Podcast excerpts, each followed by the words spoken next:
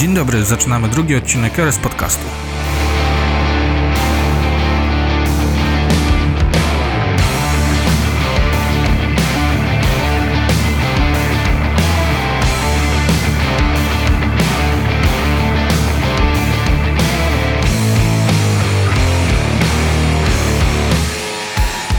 Na początek o paliwach. Zgodnie z przewidywaniami paliwa w zeszłym tygodniu delikatnie podrożały i tego samego należy spodziewać się w najbliższym.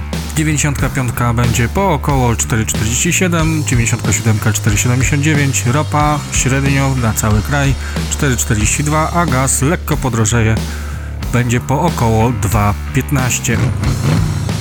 Przechodzimy do wiadomości.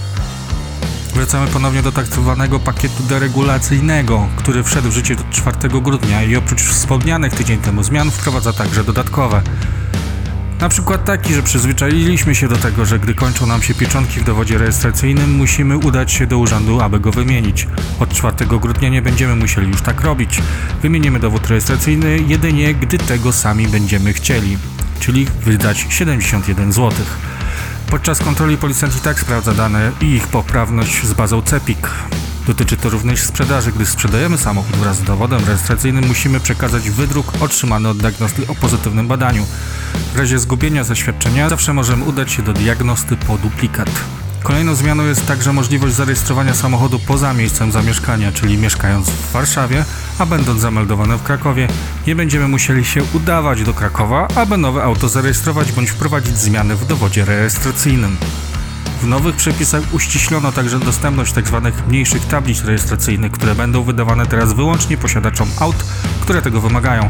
Dodatkowo, jeśli diagnosta podczas badania zauważy, że wnęka na tablicy zawiera mało tablicy, a spokojnie zmieściłaby się duża, może cofnąć dopuszczenie do ruchu.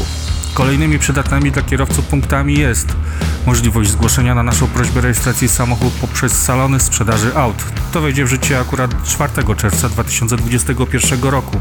Jeśli mamy auto na nowych blachach z flagą Unii, będziemy mogli je zostawić niezależnie od powiatu czy gminy. Ta możliwość wejdzie w życie dopiero gdy zostanie opublikowana. Nie podano na razie daty. Od 4 września 2022 roku, czyli jeszcze trochę czasu, będą wydawane karty pojazdu. Po tym terminie przejdą w zapomnienie, tak jak opłata 95 zł. Patrząc rok do roku, w listopadzie zarejestrowano ponad 6% aut mniej osobowych i dostawczych do 3,5 tony, a patrząc od początku roku, to spadek mamy wielkości 24%. Pokrywa się on patrząc na inne rynki Europy. Czego nie można powiedzieć o produkcji elektrycznych autobusów, gdzie Polska góruje w Europie. Rynek aut spalinowych spada, wręcz prosi o pomoc rządu. Nie można tego powiedzieć także o rynku elektryków, gdy patrząc rok do roku mamy ponad 100% wzrostu. W ciągu paru dni pierwsi klienci polskiego salonu Tesla zaczną odbierać swoje pojazdy z podwarszawskiego salonu. Prawo unijne uściśli, jakie informacje mają być wyszczególnione na etykietach sprzedawanych opon. Mają być bardziej widoczne i przejrzyste, skupiać uwagę na informacjach takich jak efektywność spalinowa, przyczepność na mokrej powierzchni czy hałas. Do informacji mają być także dołączone nowe parametry, takie jak przewidywany przebieg czy ścieralność. Na wprowadzenie zmian w życie jeszcze trochę poczekamy, gdyż wypracowane porozumienie wstępnie zostało ustalone 13 listopada i musi być jeszcze procedowane w Parlamencie Europejskim. Na koniec wiadomości coś ciekawego i strasznego zarazem. Policjanci z Czechowic-Dziedzic zatrzymali Fiata Seicento z 50-letnim kierowcą. Nie miał OC ani badań technicznych, za to miał na dachu pakunek wielkości dwóch takich Fiatów. Jak się okazało podczas kontroli, był to styropian.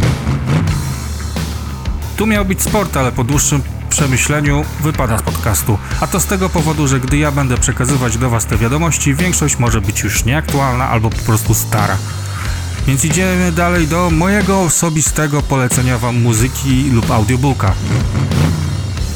Ten rok był specyficzny, jeśli chodzi o wydarzenia artystyczne. Wiele koncertów zostało odwołanych, a inne wciąż są przenoszone. Wiele dużych festiwali także zostało anulowane, oprócz marskiego grania, który zamiast w tym roku objazdu po Polsce zaoferował jedno wydarzenie transmitowane online. Właśnie z tego wydarzenia powstała jak co roku płyta, która oprócz poprzedniej różni się jakże jedną wyjątkową rzeczą.